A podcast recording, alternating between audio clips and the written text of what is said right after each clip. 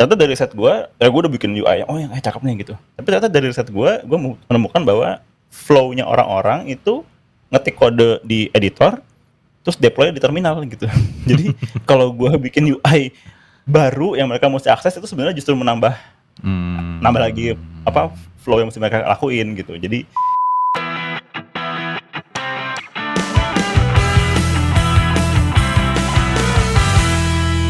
Podcast ngobrolin startup dan teknologi bareng gue Imbre dan kali ini kita bakal ngobrol bareng Mas Didit Adityo Pratom Pratomo, Product Manager di TED Trade. Nah, malam Mas Didit, apa kabar?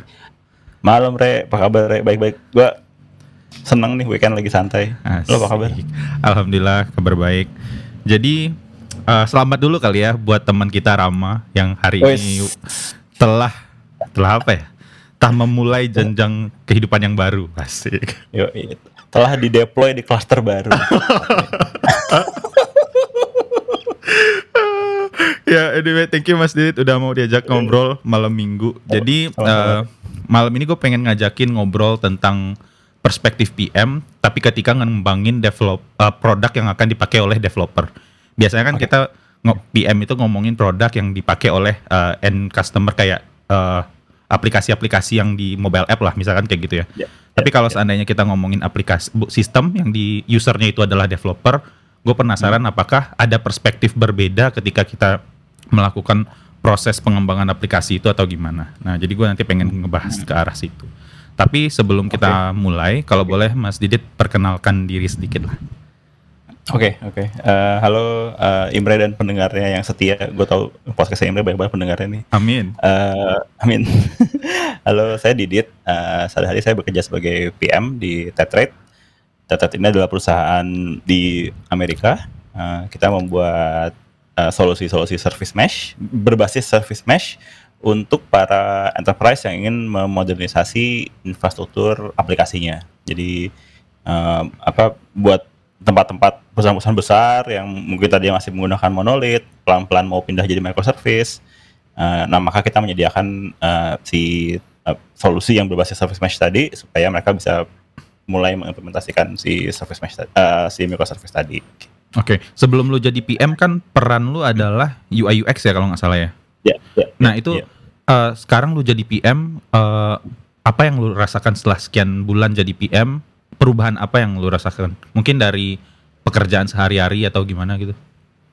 Oke, okay, uh, eh, bedanya mungkin uh, tadi kan kalau sebagai desainer gitu ya, desainer slash front end, kerjanya kan memang deliverables yang cukup uh, tangible ya, Re, ya. kelihatan gitu, hmm. ada desain di Figma, diimplementasi jadi kode jalan di browser gitu kan.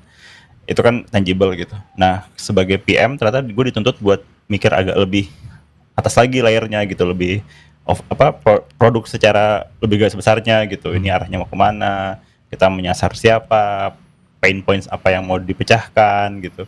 Termasuk juga ngelihat kondisi industrinya. Jadi misalnya kompetitor kita tuh lagi jalan ke mana sih? Uh, dan kira-kira bisa sih kita forsi apa me, apa membayangkan dalam enam bulan ke depan kira-kira apa yang kejadian ya kalau dengan landscape teknologi kayak sekarang gitu. Jadi hal-hal constraint produk gitu yang mesti dipikirin gitu. Okay. Belum lagi misalnya mikirin uh, apa? Oh kalau kita mau, oke okay, dari dari dari riset kita kita menemukan bahwa kita butuh bikin uh, fitur X misalnya. Ini kan juga mesti diproses juga dengan engineer kan. Ini visible apa enggak? Menurut kalian gimana? Ya hal-hal yang mesti direncanakan sebelum implementasi itu sih. Ya kalau yang, yang tadi enggak kejadian gitu. Kalau gue boleh tahu, trade ini berarti kliennya itu uh, itu ya global ya, ada di mana-mana berarti ya? Kliennya global ada di mana-mana, tapi buat sekarang sih yang uh, mayoritas klien mayoritas kliennya memang masih yang US based. Oh. Perusahaan-perusahaan Fortune 500 gitu-gitu. Berarti lu kerja di Tetrate lu uh, ada kantornya nggak sih di Jakarta atau lu selama ini emang remote? Remote, remote semua. Hmm. Di sedunia remote semua. yang Bahkan nggak ada kantor engineeringnya? Cuma di Amerika doang. Oh, sih. Nah, jadi gini mas, gue tuh pengen ngajakin ngobrol lu sebenarnya kemarin tuh ide awal kita tuh adalah tentang gimana mengembangkan produk uh, dengan empati ya. Nah, cuman mm -hmm. gue pengen extend sedikit. Sekarang tuh kan kebetulan gue pun lagi ngerjain internal tools yang dipakai oleh developer. Karena lu juga mm -hmm. bikin produk yang nanti ujung-ujungnya akan dipakai oleh developer, gue pengen tahu biasanya proses pengembangan aplikasi itu gimana sih perjalanannya? Apakah uh, sama aja kayak lu ngembangin aplikasi untuk uh, user yang bukan developer kayak aplikasi-aplikasi mobile dan segala macam. Kalau menurut lo gimana? Kalau secara garis um, besar sih sama re gitu. Maksudnya kan ada fase riset, ada fase misalnya prototyping atau POC, baru kemudian di develop, de develop, kemudian uh, dipakai, ada feedbacknya, diiterasi lagi. Eh, secara garis umum sama sih. Mm -hmm. uh, tapi menurut gue sih kalau kalau kita mau ngomongin perbedaan signifikan ya, re, ya uh, ada satu aspek yang apa, yang yang yang yang sebenarnya ini ini lebih samanya yang gue kalau menurut gue paralel ya uh, bikin produk buat developer itu sebenarnya sama dengan bikin produk untuk uh, uh, orang yang ahli gitu. Hmm. Jadi be bedanya mungkin ya maksudnya uh, kan kalau kayak produk eh, mobile apps gitu, mobile apps entertainment lah katakan misalnya di di, di HP gitu. Itu kan sebenarnya penggunaannya casual kan. Yeah. Sementara uh, ini itu penggunaan serius. Jadi benar-benar ada apa? Ada selain ada aspek fungsional juga diharapkan ada aspek stabilitas juga ada di situ gitu artinya gini artinya gini kalau misalnya gue bukan Netflix ya gue bukan Netflix terus crash itu kan gak ada yang rugi kan paling gue cuma nggak bisa nonton gitu yeah. tapi kalau kayak aplikasi serius ini uh, kalau gue crash kalau aplikasinya crash ya gue nggak bisa kerja nah itu kan parah kan dan oh, dampaknya okay. lebih gede okay. jadi mungkin sebenarnya sama kayak misalnya gue asumsikan sama lah dengan bikin misalnya uh, produk desain kayak misalnya Photoshop atau Figma gitu ya sama hmm. juga sih modelnya kayak begitu Nah jadinya dari situ hal yang uh, sebenarnya juga perlu dipikirin juga adalah workflow. Jadi sebenarnya biasa developer itu gimana sih kerjanya gitu. Apa hmm. sih mental model kerja mereka untuk kerja gitu.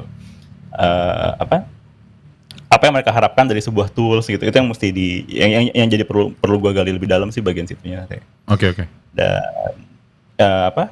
Nah menariknya juga ternyata kan biasanya kalau gue bisa dulu gitu yang ngedesain mobile apps gitu kan gue masih visualnya banget gitu perhatiin apa uh, tampilannya gimana UX-nya enak gimana gitu mm -hmm.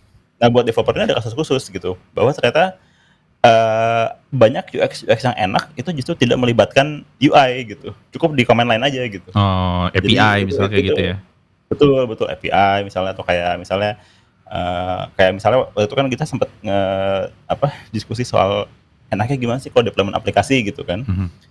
Ternyata dari riset gue, ya gue udah bikin UI yang oh yang eh, cakep nih gitu. Tapi ternyata dari riset gue, gue menemukan bahwa flow-nya orang-orang itu ngetik kode di editor, terus deploy di terminal gitu. Jadi kalau gue bikin UI baru yang mereka mesti akses itu sebenarnya justru menambah hmm. nambah lagi apa flow yang mesti mereka lakuin gitu. Jadi nggak alamiah gitu. Itu yang mungkin bikin developer experience-nya jadi kurang gitu. Ya. Makanya kan juga ada terms ini kan sekarang developer experience gitu kan. Iya iya betul. Bukan betul. user experience lagi gitu. Jadi itu menarik sih yang poin yang lu bilang barusan dulu waktu gua uh, ngerjain internal tool di kantor itu ada yang bilang kayak gini.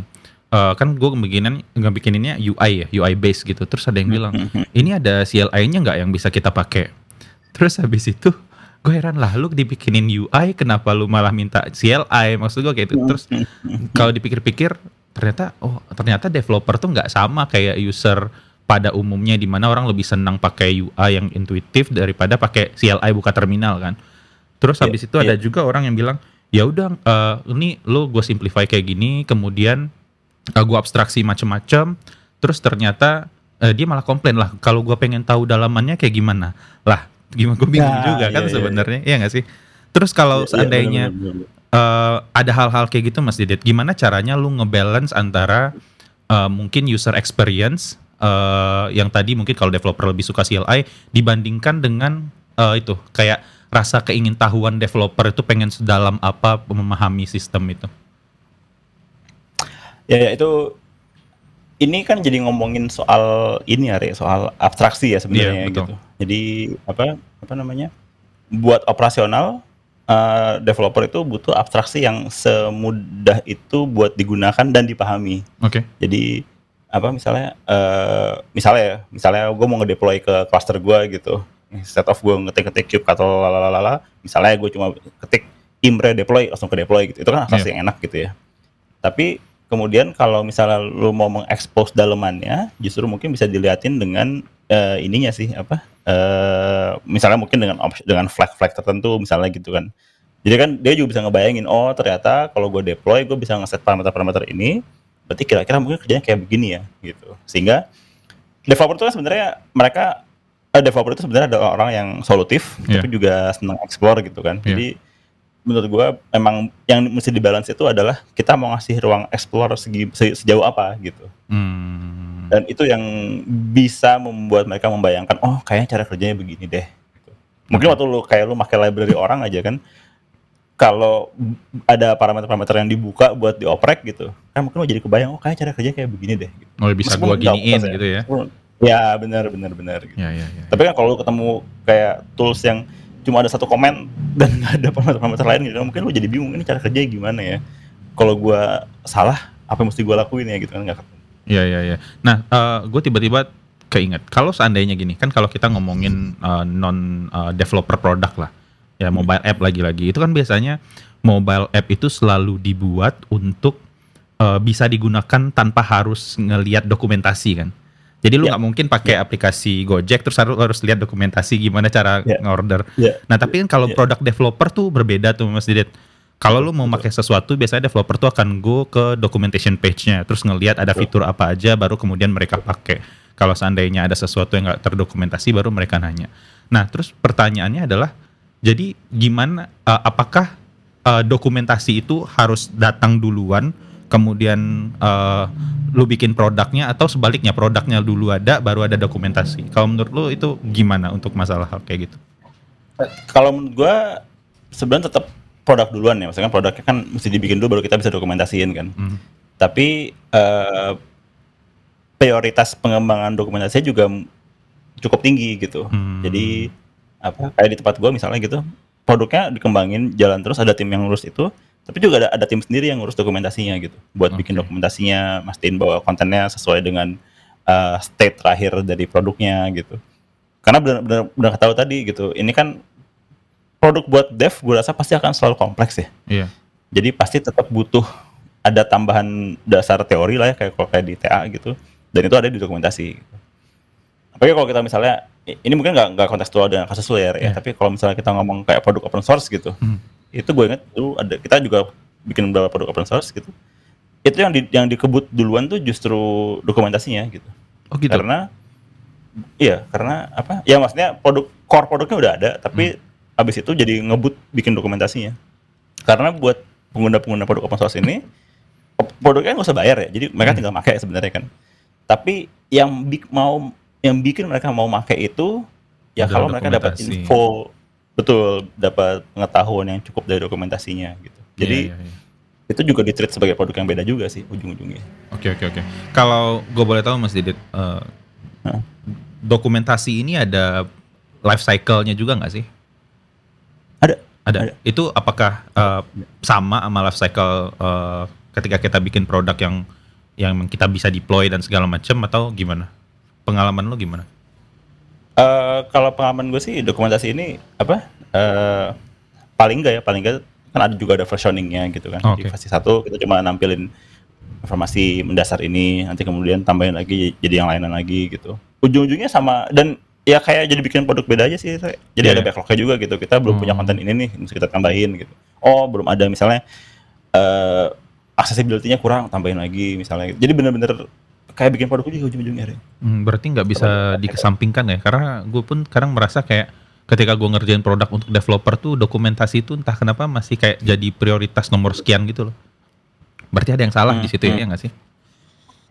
ya mungkin ada gapnya kali ya Re. apa kan tetap mesti ada dokumentasi itu gitu Eh, ya kayak kalau lu pakai library open source terus lu perhatiin dokumentasinya terakhir kali diupdate dua tahun lalu kan pasti lu juga bingung ini Gua- jalan apa enggak ya Iya, mau dipakai atau enggak ya? Iya, iya betul betul. iya bener bener bener Gue jadi punya pertanyaan Mas Didit. Kalau seandainya eh kayak tadi tuh, eh, kita udah ngasih dokumentasi dan segala macam, ada fitur dan segala macam.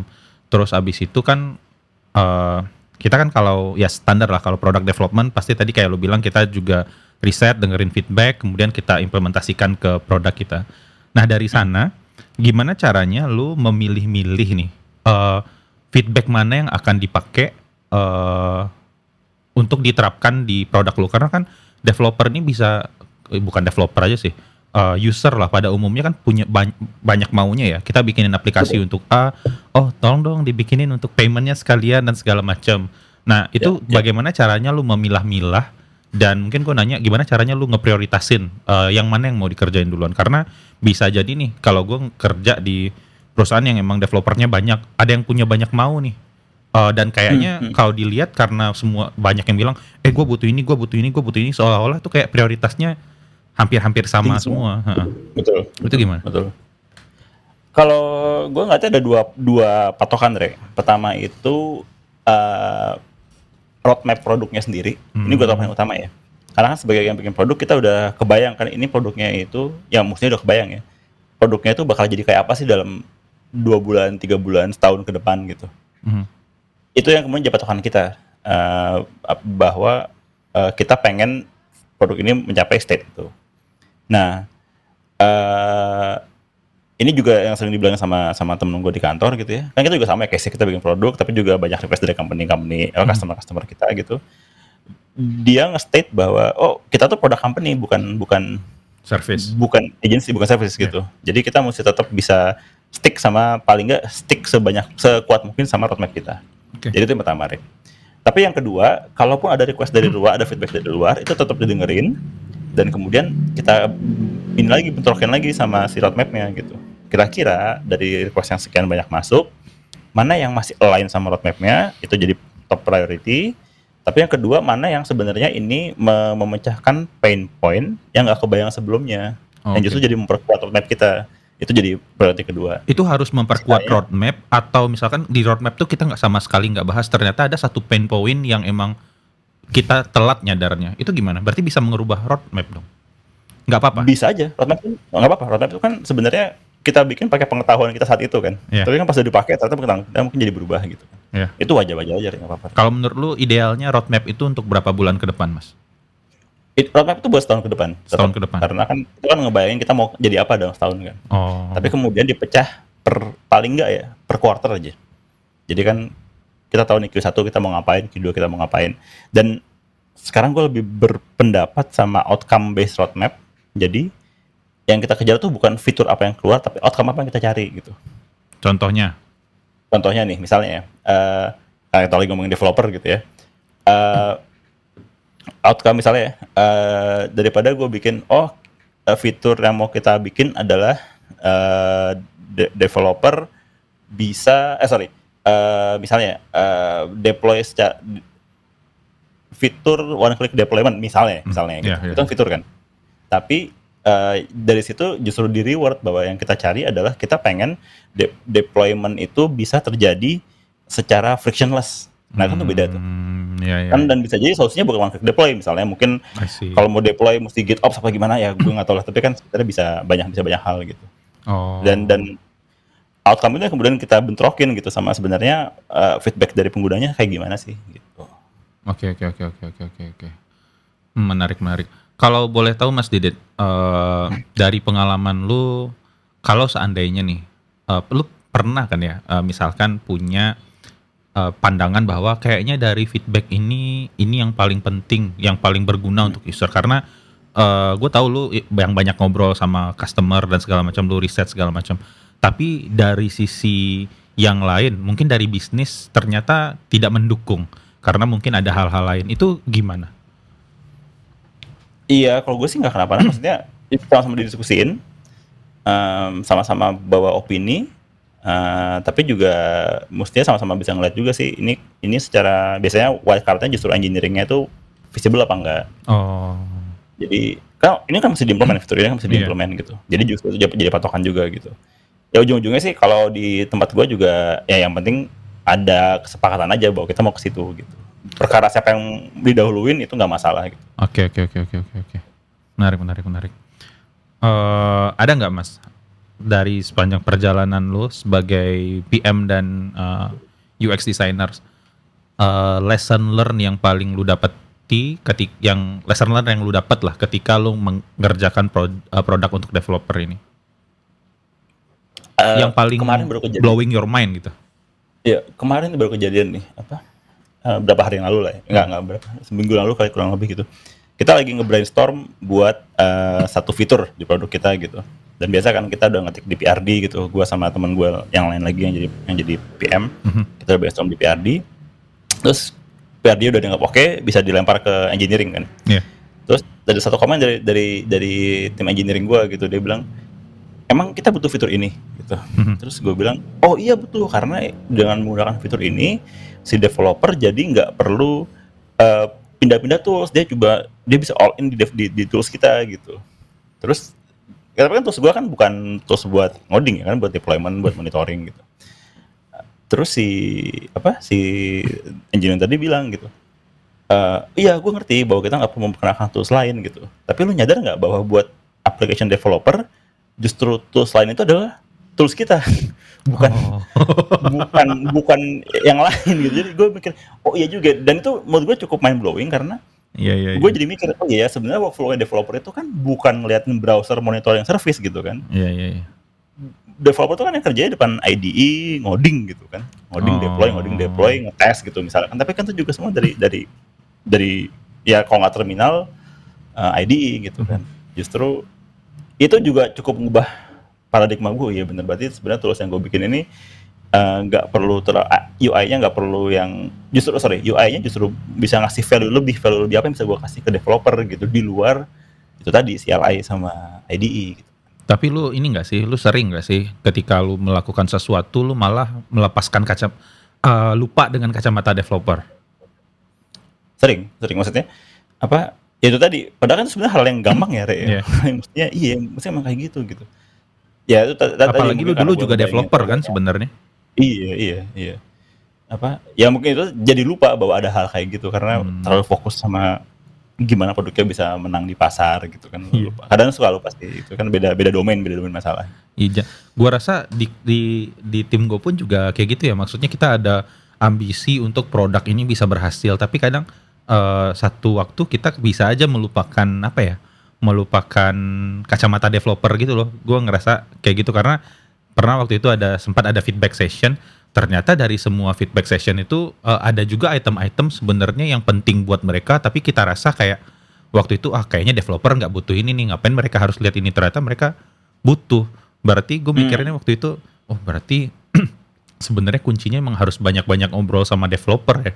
Karena gue ngerasa kadang kalau kita pun sebagai developer kita ngerasa kayak, oh gue juga developer kok, gue tahu apa yang dibutuhkan Iya. developer. Padahal sebenarnya enggak ya.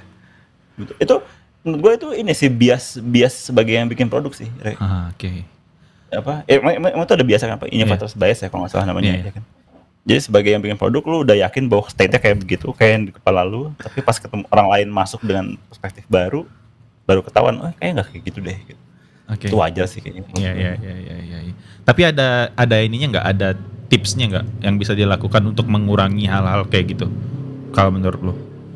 ya kayak yang tadi lu bilang apa sering-sering ngobrol aja gitu apa Itu udah ultimate, Eh, nggak ada lagi yang itu itu satu itu ultimate dua eh, apa kayak itu ngasih pandangan pandangan yang gak kebayang sebelumnya di lu sih gitu Hmm, di luar itu menurut gue juga ini sih sering-sering lihat produk-produk yang agak mirip di luar sana gitu Oke. karena nanti pasti ketemu apa gap-gap apa sih yang ada di sana nggak ada di kita ataupun sebaliknya gitu Tapi nah ini menjadi menarik. Kalau seandainya kita ngelihat produk lain nih, Mas Didet.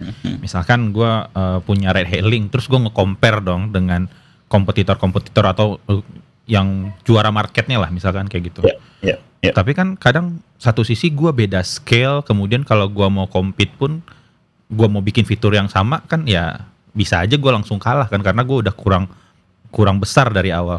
Nah kalau kayak gitu apakah malah jadinya nggak jadi serangan balik untuk kita? Kita ngelihat kemudian kita jadi jiper duluan. Menurut gue sih nggak bukan jiper sih Re. lebih ke jadi ngelihatnya itu bukan baik lagi ngelihatnya bukan fitur apa yang ada tapi justru value apa yang dikasih gitu Oh. dan apa bedanya dan sam- sambil sambil mengaknowledge bahwa konteksnya mungkin beda penggunaannya gitu Oke. oh dia dia ada fitur ini karena konteksnya buat enterprise gede misalnya jadi kalau buat gue yang scale kecil ya gue nggak butuh fitur itu tapi paling nggak kan kelihatan nih value apa yang dikasih sama si produk itu kan I see, I see, I oh see. bahwa ternyata dia, dia tuh ternyata si produk itu tuh enabling ini ini ini loh gitu nah si kata kunci enabling itu tuh menurut gue yang perlu di apa jadi kacamatanya tuh itu gitu Oh. jadi kayak sekarang gue tuh agak lagi agak sering ikutan webinar webinar produk-produk kompetitor gitu ya Iya. sampai gue ngeliatin produk ini tuh bisa ngapain apa? Ah, Oke. Kenapa dia begitu pede jualan itu gitu itu itu, itu yang gue gua gua amatin gitu I see, I see, I see. Padahal sebenarnya Iya ya, gue jadi paham-paham. Berarti lu lihat aja, tapi habis itu lu sesuaikan dengan konteks lu sekarang ya, nggak langsung tiba-tiba lu betul. kopas aja. Karena kadang lucunya itu yang sering terjadi nggak sih? Gue ngelihat bahwa kayak ada orang yang lagi bikin ini, terus tiba-tiba ada nih plat merah yang pengen juga bikin beginian. Padahal sebenarnya konteksnya beda. Tapi mereka berani bilang gitu karena mereka juga punya power kan sebenarnya. Padahal sebenarnya konteksnya nggak cocok juga. Wah malah malah jadi ngomongin plat merah nih. Cukup cukup cukup. Iya iya iya iya. Oke oke oke oke. oke. Eh, Kalau gue boleh tahu mas, eh gimana caranya lu sebagai PM nge-resolve eh, konflik yang ada kalau seandainya orang-orang itu nggak agree pada akhirnya pengen ngerjain sesuatu. Kan ada tuh walaupun tadi lo bilang eh, oke pada akhirnya udah ditentuin tapi kan sebenarnya ada juga orang-orang yang mungkin ah, punya kepercayaan bahwa ah menurut gue itu nggak akan ini nih. Pesimis misalkan. Ada orang-orang yang nggak puas lah. Ya. nah lu sebagai PM apa yang lu lakukan untuk nge-resolve kondisi kayak gitu? Karena kan bisa jadi kalau orang itu nggak suka sama yang mau dia bikin bisa jadi malah nggak optimal kan hasilnya nah kalau lu posisi lu sebagai V- Hmm. PM role lu seperti apa di kondisi kayak gitu? Atau bukan responsibility lu sebenarnya? Eh, ya responsibility gue sebenarnya menjaga menjaga bahwa PRD yang gue tulis bisa diimplement di engineer gitu. Itu kan tugasnya kayak gitu kan. Dan dan bisa dipakai di customer nantinya gitu. Jadi yang, yang tiga sisi ya. Eh, produk engineering sama apa tadi? Eh, customer. Customer.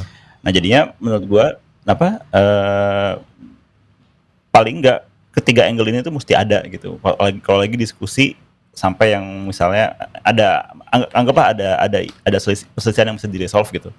Itu mesti ada tiga angle ini. Hmm. dan apa kalau nggak nanti ter, ter apa terancam gontok-gontokan nggak jelas gitu kan. Jadi paling nggak ada nih oh apa customer kita tuh maunya ini terus engineering bilang oh ternyata tapi itu nggak visible yang visible tuh begini. Nah nanti kan bisa bisa ketemu titik tengahnya.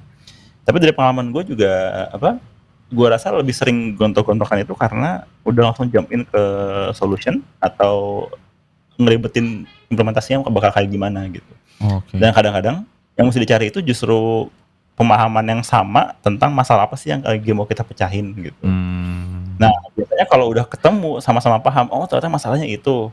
Nanti bakal itu sendiri, eh, bakal bakal cari sendiri, bakal ketemu, oh ya kalau gitu mah ternyata cukup kayak begini aja juga nggak apa-apa kok. Ya oke nggak apa-apa, udah selesai. Berarti tugas Jadi- PM itu memastikan orang tuh semuanya paham masalahnya apa dan punya Betul. pemahaman yang sama ya.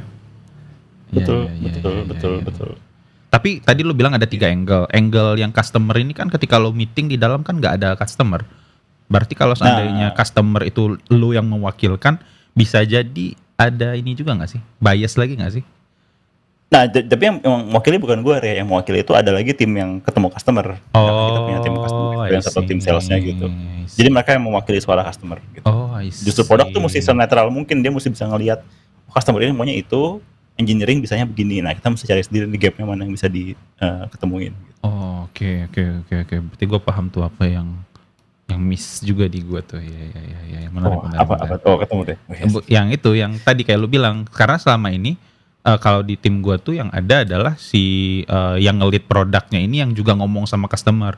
Jadi perspektifnya Hmm. malah eh, nyampur-nyampur kadang kalau gua lihat. Jadi gue baru berarti itu emang tim dedicated ya yang ngomong sama customer tuh berarti tim sales tim-tim kayak gitu atau gimana? iya iya ada kita kita punya tim sales kita punya customer sukses juga gitu apa yang mendampingi mereka jadi cukup banyak sih di situ gitu Gue ngebayangin kalau produk internal punya customer sukses juga gimana cara minta budget untuk hiringnya ya? atau paling nggak ada apa sih de- devrel devrel internal gitu gue juga nggak tahu sih bisa kayak gitu ya Oh, I see. point is ada orang yang tugasnya mendengar keluhan dari Iya, penggunanya iya, gitu iya, iya, iya. Gitu. Oke oke oke oke menarik menarik menarik menarik menarik. Sebenarnya terdengar simple tapi kadang nggak semua orang bisa melakukan itu ya ketika mereka melakukan uh, development untuk produk internalnya nggak sih?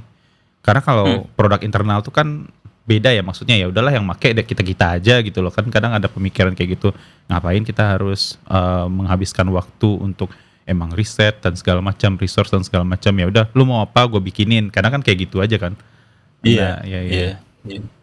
Iya. Padahal kan sebenarnya maksud gue apa ya? Produk gitu mau, mau yang makin gede mau, mau yang makin kecil begitu ada yang make ya udah udah jadi produk gitu kan Hmm. udah di treatnya udah beda bukan lagi apa kayak sampingan idolnya gue bikin ini buat lu biar lu gampang gitu kan Ya. apalagi kalau menyangkut day to day operasional perusahaan lu gitu kan ya udah jadi mesti lebih serius gitu. Ya. Oke nanti siapa tahu ini ya. Eh janganlah nanti obrolan ini di belakang aja. Hampir keceplosan. Aduh. Ups, ups, ups. Oke, sip. Eh, menarik banget. Gue dapat perspektif baru ya. Karena gue selama ini bikin produk internal produk, tapi perspektif gue developer bikin produk untuk developer. Jadi kadang gue ngerasa kayak gue udah paling tahu aja kadang. Cuman Iya. setelah gue ngobrol sama lu, gue jadi tahu bahwa kayaknya ada beberapa hal yang kita juga miss, eh, ada beberapa hal yang kadang kita juga lupa.